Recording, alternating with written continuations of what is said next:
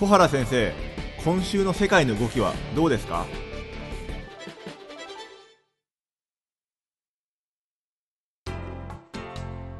皆さんこんにちは、オトバンクの上田です。皆さんこんにちは、東京大学の小原です。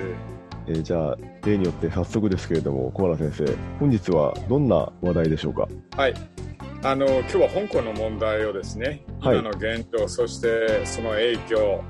それから今後の大きなですね、アメリカ、中国も関わっていますから、そうした大きな国際的な文脈の中で少しお話をしたいと思います。香港っていうと、なんか最近渡航レベルが1個引き上がったっていうのを、はい、そうです、はい、今日の新聞なんかにも出てますけど、はい、外務省はですね、渡航情報っていうんで、その危険情報ですね、どのぐらい、訪問先が危険かということで、そうした情報を、以前から出してるんですけど、はい、その警戒レベルっていうのがですね、はい、4段階あってですね、はい、それで今回日本の外務省が、14日にですね、香港への渡航について、レベル1という、危険情報を出したんですね。はい、で実はこの4段階っていうのは、1から4まであって、1が最も低くて4が最も高いんですけど、はい、レベル1っていうのはですね、十分注意してくださいということで、渡航自身はですね、してもいいんだけど、とにかく今回、外務省が言っているのはゲリラ的な、ね、抗議活動が行われるなど、流動化傾向が見られるというんで、デモ隊ですね、抗議者と警察当局の、衝突がエスカレートしてますよということを指摘した上でですね、今後もこうした活動が、ね、継続して混乱がする可能性がありますと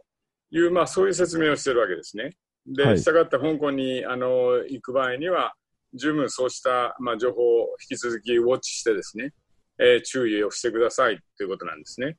で、レベル2の場合は不要不急の渡航はやめてくださいと。レベル3は渡航中止勧告です。で、最後のその最も高いレベル4というのは退避勧告ですね。はい、もう退避してくださいということを勧告するわけです。うんうん、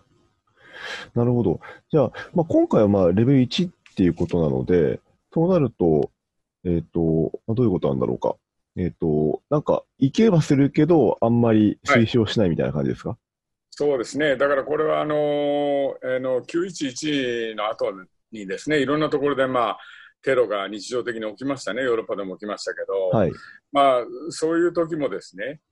とにかく例えばよく言われるのが、あまり人がですね、たくさん集まるようなところですね。はい。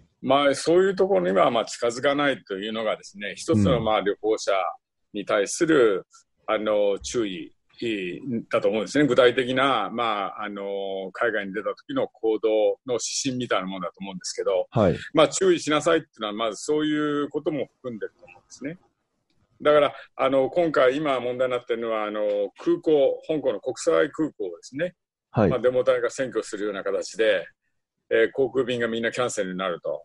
いうことで、大きな混乱が起きているわけですけど、はい、その今後ですね、どういったところで、その攻撃活動が行われるのか、この、空港での、その、活動については今回ね、香港の裁判所がね、その空港の利用妨害を禁止するという、臨時命令を出してます。はい、だからしたがって次、また空港でデモが行われるのがなるとですね、警察がですね、これを強制排除するというようなことになりますから、はい、空港もですね、実は仕方ないと言っても、言ってる方は空港を利用せざるを得ないんですけど、はい、そうしたですね、今後のその動き、これはやはり情報をしっかりウォッチして行動してくださいということを意味してるんですね。なるほど。じゃあ、十分に情報を得た上であれば、行ってもいいけど、そうですね、安直に行かないようにと。はいはい、ただね、これね、もうこれ10週目に入ってるんですかね、この抗議活動が。はい、で実はこの警察との衝突っていうのが続いてて、はい、あらゆるところでね、に警察がいるよっていうのが、ツイッターでも流れてるみたいなんですけど、どうもこの収まるようなその兆候がなくて、むしろ収まるどころかね、激化していくっていうのがいろんなシグナルで分かるんですね。なるほど。で、これはだからこの警戒レベル今1ですけど、今後事態の悪化によっては2に、さらに上がっていく可能性はあると僕は思います。で、例えばね、公務員が今回、大変な数の公務員がね、いわゆる政治的な中立性っていうのがあるわけですけど、そうしたことも無視をして、大きなねこうしたデモ隊に合流をするというような形、はい、で、いろんなね産業がありますけど、多くの分野でね、このストライキに入ってる。これでディズニーランドなんかもありますけど、はい、こういうとこまで従業員がねストライキに入るというようなことで、拡大してるわけですね。この結果、先ほど言ったように航空便がキャンセルになったりね、地下鉄でもこれが混乱をしたり、ショッピングモールなんかは今もう閑散としてますしね、はい、そう観光なんかも打撃を非常に受けてますね。で、反戦指数なんかも下がってます。7月初めからはですね 9% ぐらいもう低下してますね。だからそういう意味で言うと、その香港の経済にも打撃が与えてるわけですけど、状況は悪化していると言えると思いますね。はあ、なるほど。ここまでそのデモっていうのを拡大してしまった背景っていうのはなんかどういうものなんでしょうか。これはね、以前にも香港の話少ししましたけど、その時にも申し上げましたけど、はい、いわゆる逃亡犯条例っていうのがあるんですね、はい、だからいわゆるその裁判の結果ですね、要するにその犯罪者だとこう認定されたものではなくてですね、そうした嫌疑のある人までね、これは中国側に、大陸側に引き渡すことができるようなですね、そうした条例が作られようとしてたわけですが、はい、それに対して抗議があって、司法の独立ということですね、香港の司法の独立が脅かされるということで、はい、中国に引き渡すなというような、そうした声が出てですね、はい、これでが広がっていったわけですけど、なかなかこの香港政調ですね、はい、このトップの行政長官も含めて、この背後に中国政府というものがいるわけですから、はい、その板挟みになっちゃうとですね、これなかなかこの香港市民のそうした声に応えて、柔軟な姿勢を取るというのが非常に難しい。特に今の習近平政権がですね、かなり国内でも厳しいコントロールをしてます。情報にしろですね、言論、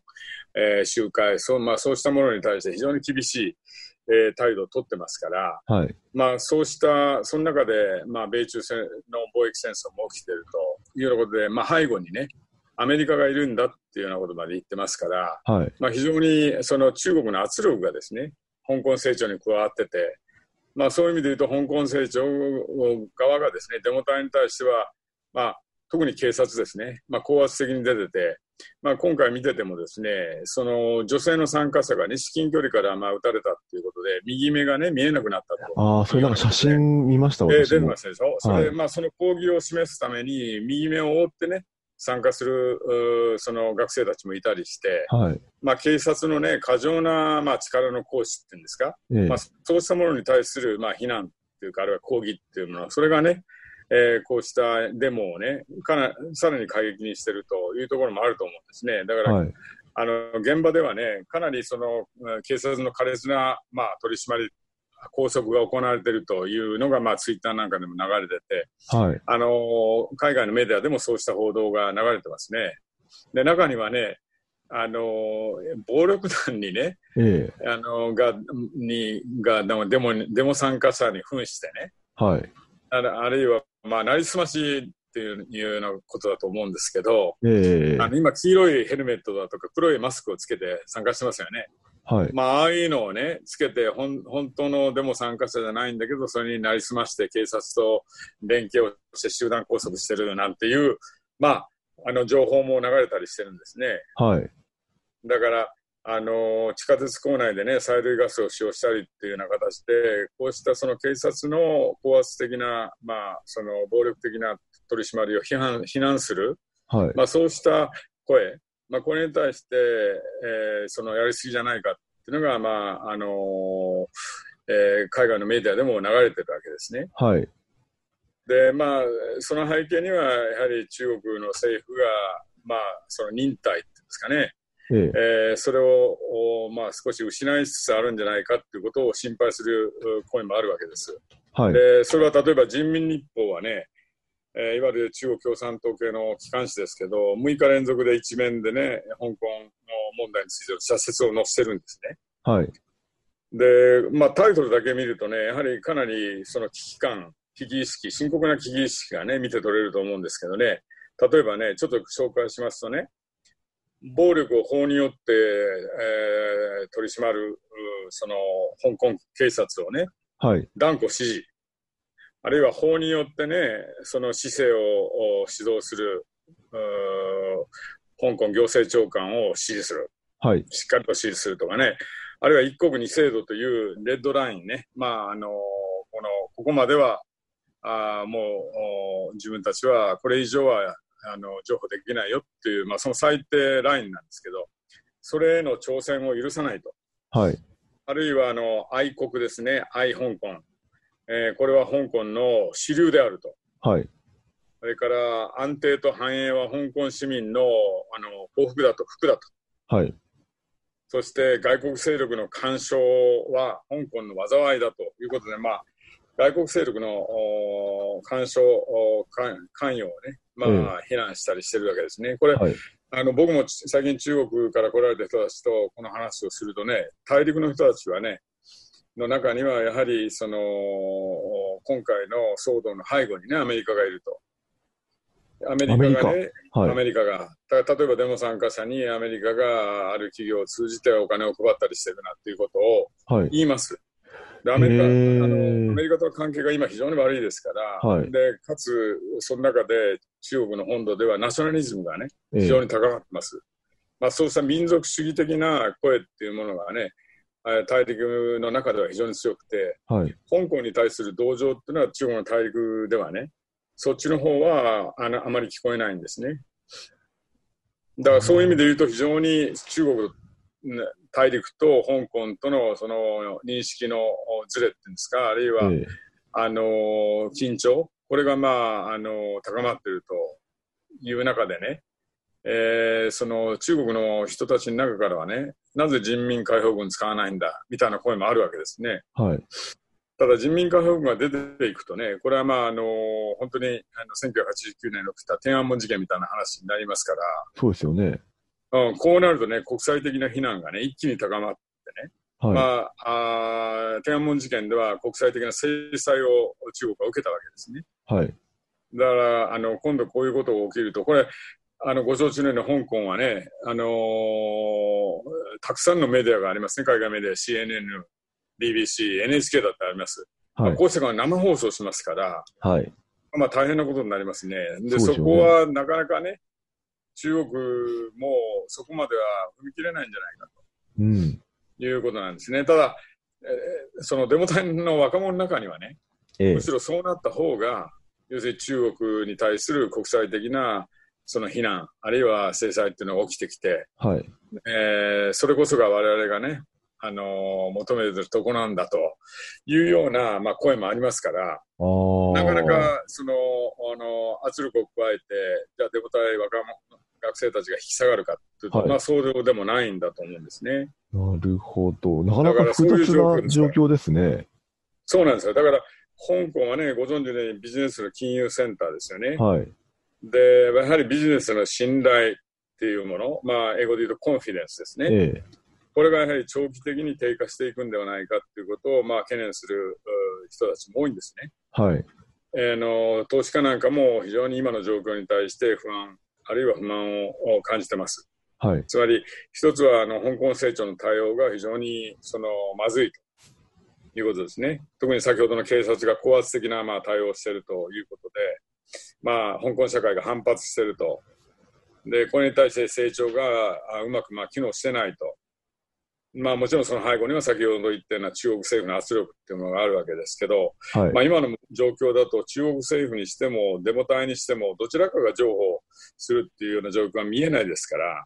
これはどっちかが譲歩しない限りですね、今の状況ってのは悪化していって、はい、香港のビジネス金融センターとしての地位がですね永久に損なわれる可能性だってあるわけですね、はい。まあ、そうなると例えばもうそういった兆しがありますけど、香港に集まっているいろんな企業ですね、海外の企業なんかがですね、シンガポールだとかあるいは東京にね、まあ、移ってくるっていうことだって考えられるわけですね、はい。まあ、そうしたね、この経済面への影響、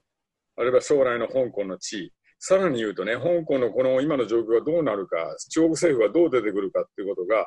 台湾の統一にも今後影響してくるわけですね。来年は台湾の総統選があります、はい。で、今のような状況で悪化していって、もし強圧的なこの、措置を取ればね、そうすると台湾の中でのその民進党への支持っていうのが強くなって、来年の選挙では民主党に有利になる可能性もあるわけですね、はい。だからまあそうした台湾への影響もあり、あるいは米中関係全体への影響もあります。これトランプ政権からすればね、そういった強い措置に中国が出ればね、はい、これはアメリカはそれを座視することはないでしょうから、はい、相当厳しいアメリカも対応を取ってくるでしょうから、まあ、米中関係がまた、あるいは中国と国際社会との関係自身にもね、大きなまあ影響が出てくるということだと思いますね。なんか冷戦みたいですね。まあ、全体としてね、新冷戦というような言葉今言われてますけど、はい、やはり米中間の力関係が変わってくる中でね、うん、今までのアメリカが戦後要するに主導してきたような国際秩序というものが今大きく揺らいでると、それはまあ中国の台頭、はい、中国とアメリカとの政治制度が違う、経済制度もやはり市場経済といっても共産党が主導する市場経済ですから、はい、まあ、そこがね、中国が大きくなるに従って、なかなかそうしたリベラルな国際秩序っていうのがね、どうしても動揺していってる、まあ、そういう中でこういったことがね、まあ、起きてるという、まあ、大きな構造の中でね、これを捉えていく必要があると思いますね。なるほど、ありがとうございます、はい。はい、じゃあ本日は、はい、こんなところで、はい、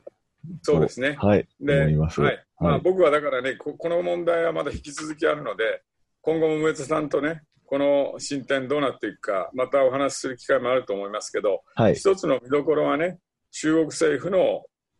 対応ですね、はい。つまり、まあ、中国の改革開放がね、やっぱりもっともっと進めることが不可欠だと、つまり中国と香港との一国二制度と言いつつね、やはり中国と香港とのいろんな面での接近っていうんですかね、それがまあやはり必要だと思いますね、はい。だそういう観点から今後も香港情勢を見ていきたいと思います。よろしくお願いします。はい、どうもありがとうございました。よろしくお願いします。どうもありがとうございました。はい、失礼いたします、はい。